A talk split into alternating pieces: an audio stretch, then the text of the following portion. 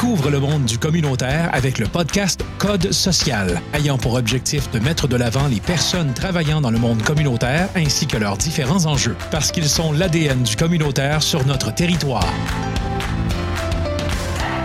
Bienvenue à toutes et à tous sur le podcast Code social, propulsé par la Corporation de développement communautaire du Témiscamingue. Mon nom est Cédric Degbo, je suis agent de développement et de communication à la CDC du Témiscamingue. J'ai le grand plaisir d'animer pour vous ce podcast communautaire qui portera sur le soutien aux personnes atteintes de troubles neurocognitifs au Témiscamingue. Pour en parler aujourd'hui, je serai avec un acteur majeur du milieu communautaire, notamment en ce qui concerne la maladie d'Alzheimer sur notre territoire. Il s'agit de Guillaume Parent, directeur général de la Société d'Alzheimer en Abitibi-Témiscamingue. Bonjour Guillaume. Bonjour. Merci d'avoir accepté mon invitation. Ben, merci à vous de nous recevoir. Peux-tu te présenter de, vive voix aux personnes qui nous écoutent, s'il te plaît? Oui, tout à fait. Alors, euh, comme tu le disais, Cédric Guillaume Parent, je suis le directeur général de la Société Alzheimer Abitibi-Témiscamingue depuis euh, plus de dix ans maintenant. Donc, je commence à faire partie des meubles. et euh, c'est ça, donc très heureux de travailler là auprès de, des personnes qui sont touchées, dans le fond, par les troubles neurocognitifs, là, autant là, sur les territoires du Témiscamingue, mais on est également présent là, à rouen et dans la MRC d'Abitibi à Amos. Excellent. On va rentrer dans le vif du sujet. C'est quoi un trouble neurocognitif? Oui, puis c'est important de le préciser parce qu'en effet, c'est un mot qui a un peu fait son apparition il y a peut-être 4-5 ans. Euh, il y en a qui se souviennent peut-être qu'on appelait ça aussi des démences, qui était un mot qu'on n'aimait pas beaucoup en français parce qu'il y avait un, certain passé qui venait avec ce mot-là. Personne n'avait le goût de se faire dire qu'il avait une démence. Donc, c'est justement le terme maintenant qu'on utilise, trouble neurocognitif. Au fond, ça décrit l'ensemble des symptômes comme la perte de mémoire, la perte de repères, la difficulté à faire de la résolution de problèmes qui vont affecter à long terme, dans le fond, aussi l'autonomie de la personne. Fait que c'est surtout ça qui est caractéristique d'un trouble neurocognitif, c'est qu'il va avoir une certaine dégénérescence. Parfois, on entend aussi trouble cognitif léger. C'est justement là qui est la différence, c'est qu'un trouble cognitif léger, la personne peut avoir, par exemple, avoir la mémoire qui est affectée, mais il n'y aura pas d'évolution dans le temps. Ça va rester au même stade.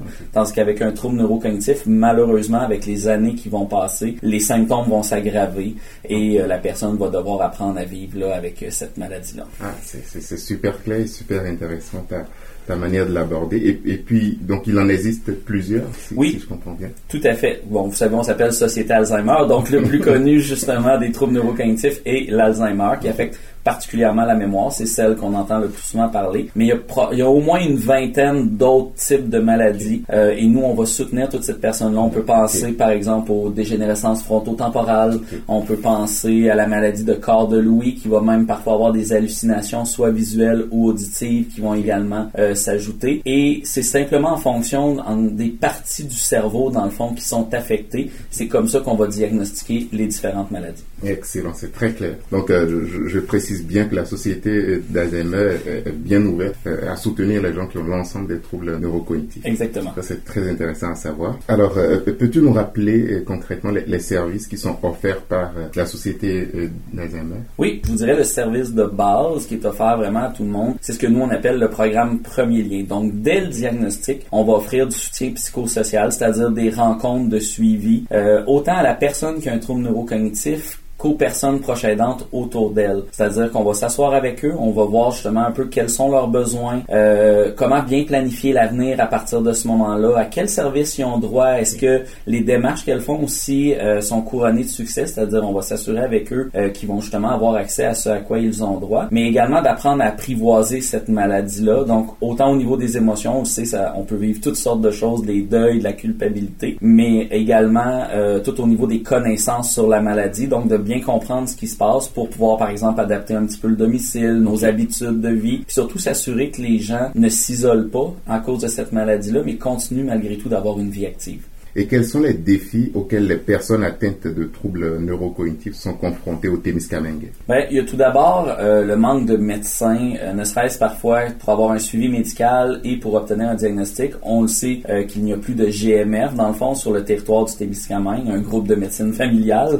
Donc, ça peut être difficile, tu sais, même quand quelqu'un commence à se demander, hum, il me semble que je vais pas bien, d'avoir ce suivi-là pour justement s'assurer est-ce que c'est un trouble neurocognitif, mais ça peut être bien d'autres choses. Ça, c'est déjà un premier enjeu qu'on voit beaucoup sur le territoire. Deuxièmement, il y a la grandeur du territoire. Donc, d'avoir des services de proximité. Euh, veut, veut pas, quand on a un trouble neurocognitif, de se déplacer en voiture rapidement, ça peut devenir complexe. Tu sais, la Société Alzheimer, on va se déplacer beaucoup à domicile, justement, pour que les personnes aient tout de même accès aux services, mais c'est pas tous les services qui peuvent être faits de cette façon-là. Donc ça, c'est également un gros enjeu. Puis finalement, on se le cachera pas, euh, tu sais, tout ce qui est service de soutien à domicile, ça peut être assez coûteux si on le paye de notre poche, et parfois au niveau du réseau de la santé publique, en raison de la rareté de main d'œuvre, puis d'autres facteurs, ça peut être difficile des fois d'avoir accès aux services auxquels on a droit. Et justement, ça me ramène à la question suivante. Comment les, les familles et les proches peuvent-ils soutenir convenablement une personne atteinte de troubles neurocognitifs?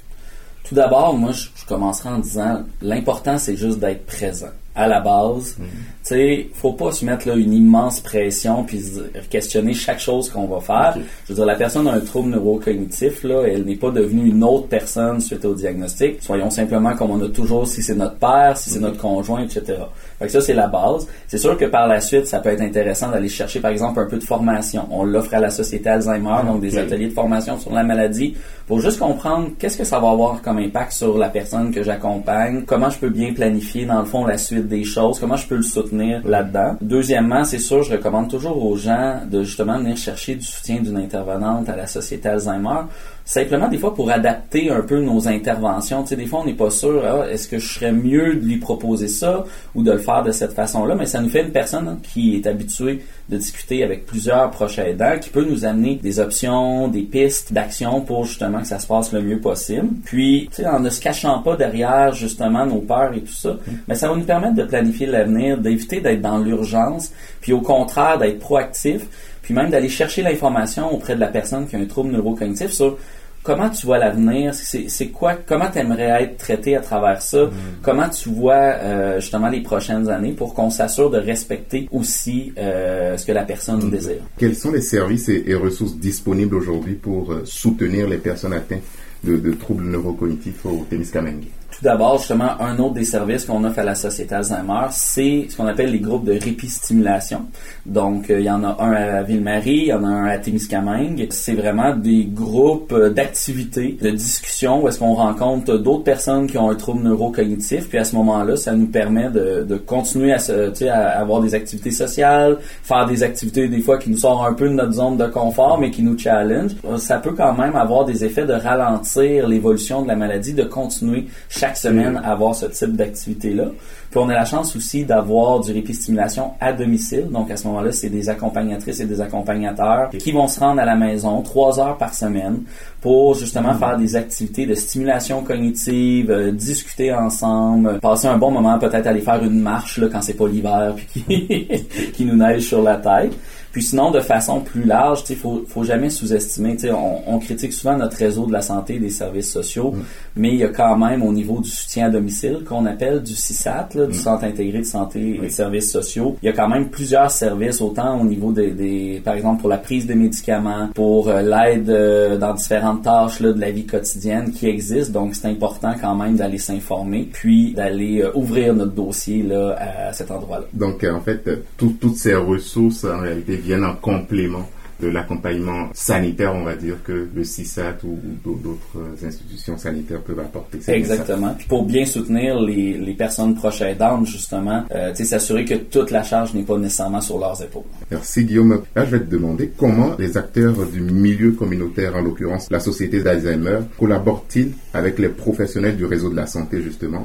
Tu en parlais déjà un peu tout à l'heure, pour offrir un soutien complet aux personnes atteintes euh, de troubles neurocognitifs. Moi, je suis un grand partisan que plus le réseau est grand autour d'une personne, mieux son cheminement va se passer euh, avec un trouble neurocognitif. Donc, pour moi, c'est sain que, par exemple, il y a une intervenante à la Société Alzheimer, mais également une intervenante au soutien à domicile, peut-être un service de la table de concertation des personnes âgées, parce que plus il y a de gens qui vont graviter autour de la personne, plus on va éviter de ne pas remarquer, par exemple, un nouveau symptôme de la maladie ou une situation qui pourrait être potentiellement dangereuse.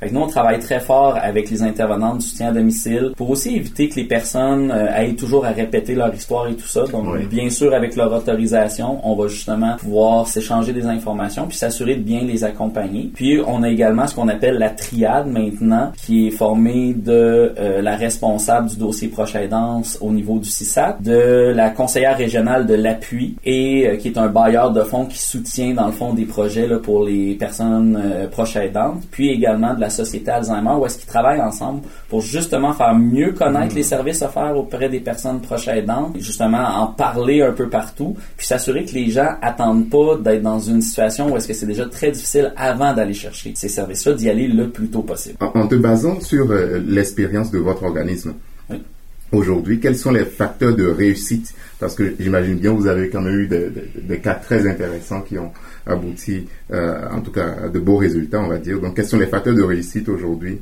Si tu as des exemples de bonnes, pratiques à, donner, que dirais-tu? Par exemple, tantôt, je parlais justement des liens entre les différentes institutions qui travaillent auprès de ces gens-là. Tu sais, on le voit, par exemple, dans les cas présumés de maltraitance. Quand les gens travaillent ensemble, le curateur public, euh, le CISAT, la Société Alzheimer, d'autres organismes communautaires du territoire, puis qu'on réussit justement à évaluer la situation avec plusieurs visions, puis ensuite que tout le monde travaille ensemble pour s'assurer justement que la situation se résorbe ou à tout le moins qu'elle n'ait pas d'impact négatif sur la personne qui a un trouble neurocognitif. Ça, on l'a vécu dans la dernière année, puis vraiment, on voit que ça nous permet comme communauté, je pense, de bien supporter les personnes qui ont des troubles neurocognitifs, puis d'éviter justement qu'il y ait de l'abus ou des situations qui deviennent vraiment très explosives. ça, c'était une des choses. L'autre excellente pratique, puis je le sais que c'est pas facile, le diagnostic d'un trouble neurocognitif, c'est un des pires diagnostics qu'on peut recevoir, mais allez vous informer le plus tôt possible, que ce soit à la Société Alzheimer, au niveau du réseau de la santé avec le CISAT ou d'un organisme avec qui vous êtes déjà en confiance, allez commencer à en parler pour justement mettre des mots sur ce que vous vivez, puis pour ensuite s'assurer dans le fond que ça se passe le mieux possible. Ça, je vous dirais, on le voit que les gens qui, dès le diagnostic, vont chercher de l'information, puis vont chercher du soutien leur cheminement va se passer beaucoup mieux que ceux qui attendent justement d'être dans une situation difficile. On va quand même les soutenir, puis on va tout faire pour que ça se passe bien, mais on le voit que c'est plus difficile à partir de ce moment-là. Justement, comment se passent vos opérations de sensibilisation des familles ou des proches ou potentiels de personnes atteintes de troubles neurocognitifs? Je vous dirais que c'est un peu ce qu'on a mis sur la glace durant la pandémie. Hein. C'était un peu plus difficile. Euh, c'est sûr que par chance, on a toujours la marche pour l'Alzheimer, justement, qui revient année après année. Même durant la pandémie, on a continué à la faire, qui sensibilise quand même les gens de un à la cause, dans le fond, qu'on se rappelle que, ah oui, c'est vrai, il y a des gens qui sont touchés par les troubles neurocognitifs, mais également au service de la société Alzheimer. Fait que ça, c'est une des premières façons. On a quand même la chance d'avoir des dizaines de marcheurs. On en parle sur Facebook, dans de la publicité télé, euh, dans la, la, radio aussi à CKVM. Donc, à ce moment-là, on réussit vraiment à rejoindre un large public. Euh, mais présentement, c'était pas mal la seule activité de sensibilisation là, qui a été faite au cours des deux, trois années. Mais on veut ramener euh, des conférences là, au cours des prochaines années. Euh, les ateliers de formation vont revenir de façon plus régulière également. Donc, on va s'assurer justement de pouvoir sensibiliser de façon plus large la population là, maintenant qu'on peut dire que la pandémie est derrière nous. on espère. en tout cas, oui, on se croise les doigts. en fait, la mission de, de, de, de, votre, enfin, de ton organisme, notamment la société d'Alzheimer, c'est une mission qui potentiellement parlera à beaucoup de gens parce qu'on a tous des personnes en tout cas aînées dans, nos familles qu'on voit et qui peuvent potentiellement développer ce genre de, de maladie. Si je, je suis enfin, dans la population aujourd'hui, et même si j'ai pas quelqu'un directement qui est dans ma famille qui a la, la maladie et que j'ai envie de contribuer euh, d'une manière ou d'une autre auprès de la société d'Alzheimer, quels sont les moyens aujourd'hui pour quelqu'un qui veut être bénévole ou qui veut contribuer ou qui veut donner aujourd'hui avec la société d'Alzheimer? On est toujours heureux d'accueillir que ce soit des bénévoles, des donateurs. Il y a aucun, euh, on refuse personne à la société Alzheimer. Donc, euh, on peut simplement nous contacter. Ça peut être au 622 1515 dans le fond qui est notre numéro de téléphone là au du secteur Témiscamingue. Il y a également notre site internet là Alzheimer AT écrit ensemble en un mot.org si les gens veulent lire un peu plus sur les services qu'on offre, sur la maladie et tout ça. Puis en effet, il y a plusieurs façons de contribuer. Nous, on a vraiment une gestion euh, au niveau de la société Alzheimer décentralisée sur chacun des territoires. Donc, on a des comités de citoyennes et citoyens sur chacun des territoires qui vont justement nous soutenir pour développer des services adaptés au milieu, s'assurer justement qu'on travaille avec les partenaires, puis qu'on met aussi en place des, des services qui répondent réellement aux besoins des gens du territoire selon les euh, caractéristiques spécifiques de ce territoire-là. Donc ça, c'est une façon. Sinon, on fait plein de petits événements tout au long de l'année. Si quelqu'un veut simplement donner un petit peu de temps à différents moments, on a toujours des beaux petits événements, là, soit de collecte de fonds ou de sensibilisation qui peuvent avoir lieu tout au long de l'année. Puis on a même des bénévoles qui peuvent travailler auprès des personnes avec des troubles neurocognitifs, par exemple dans les groupes d'activités. Donc à ce moment-là, peuvent être là avec les animatrices et les co-animatrices pour offrir des activités aux personnes si c'est ce qui les intéresse. Donc il y a plusieurs opportunités. Veux-tu rappeler, s'il te plaît, à nos auditeurs euh, comment contacter la Société d'Alzheimer? Oui, tout à fait. Donc pour être sûr, alors il y a toujours le bon vieux téléphone, 622 1515, poste 4 là, à ce moment-là pour parler avec l'équipe du Témiscamingue. Donc euh, il y a notre site internet, vous pouvez nous envoyer un courriel aussi au Témiscamingue à commercial alzheimerat.org et il y a toujours notre page Facebook aussi du secteur Témiscamingue. Vous pouvez nous écrire par message privé. On va vous répondre rapidement. Merci Guillaume pour toutes ces bonnes informations. Merci d'avoir participé ce numéro du podcast Code social et surtout de nous avoir permis de mieux comprendre les enjeux euh, de soutien aux personnes atteintes de troubles neurocognitifs sur notre territoire.